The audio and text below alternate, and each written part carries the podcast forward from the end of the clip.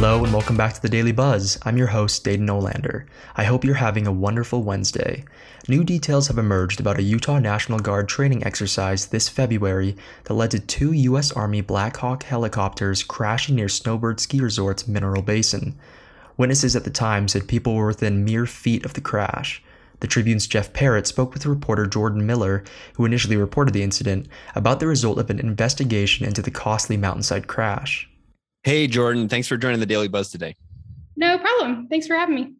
Yeah, of course. So, the last about two months now, you've been reporting on a training exercise gone wrong from the Utah National Guard.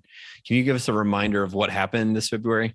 Yeah, for sure. So basically, um, in February, two Utah National Guard Blackhawks crashed near Snowbird's Mineral Basin area. Um, nobody was hurt, but there were some skiers around, and video from them shows how close the crash was to people. But the landing zone is technically about 150 yards away. Um, it was during during a training exercise, and in the video you can see some fresh snow get kicked up by one of the helicopters. So the investigative board actually determined that the cause was human error from the pilot commanding the trailing helicopter when um, that helicopter descended below the lead helicopter. Uh, some whiteout conditions caused that pilot to rely on the flight instruments to determine his position. But when the helicopter touched down, it drifted right, rolled onto its side. Uh, that's when kind of there's a loud noise in the video, and um, that's when the main rudder blade snapped apart and one piece struck the lead helicopter causing failure of that helicopter's tail rotor. And that helicopter was able to safely land after it had a full spin. So, so both helicopters on the ground. It was another month, I think, or a couple weeks before they could bring in a larger Chinook to fly out the helicopters. How did they kind of like babysit the helicopters up on the mountain? What did they do? yeah, they had security um, around there. It, I think it was March 2nd that they had those um, helicopters come out and be able to take the uh, helicopter wreckage away. Um, but they had security around the area uh, to kind of watch them. And I think Snowbird even provided them like a warming hut so they could coordinate that while they're watching the helicopters, make sure nobody's kind of poking around. Gotcha. And what are they going to do with the helicopters? Are they able to get fixed? So the helicopters, uh, they had about 9.23 million in damages. Um, well, damage just from the accident and combined in the two helicopters.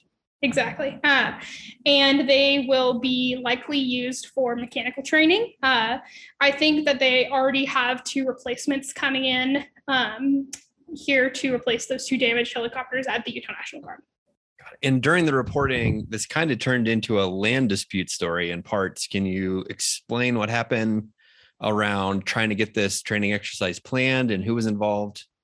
Yeah, for sure. Um, so, in my research, I kind of found that some other National Guards in other states sometimes consult the Forest Service to figure out how to spec out these different landing zones they're going to use training exercises for. Um, and the Utah National Guard does this as well. Um, the National Guard usually coordinates with Snowbird when the Mineral Basin area is used, the area where the crash occurred this time. And it's usually used about one to two times a year for training exercises like these. Um, and they coordinate with Snowbird to make sure it's used during non peak hours, but the land that they actually use is national forest land per Snowbird. Um, a spokesperson at the Forest Service said that the Utah National Guard typically coordinates with them to help find potential areas conducive to training exercises, looking at things like um, the angle of the landing slope, things like that. Um, but she also said the land over there is like a checkerboard in terms of property boundaries. And although they weren't involved here, no standards were violated. Were any soldiers hurt? No, no one was injured. Um, none of the soldiers were injured. Nobody on the ground was injured. Um, they were both be able to get there safely, but there was $9.23 million in damage. So, as always, you can find the latest from Jordan at sltrib.com. Next, reporter Alixel Cabrera has a story on how some Salt Lake County municipalities will begin to make their communities a little more navigable for Utahns.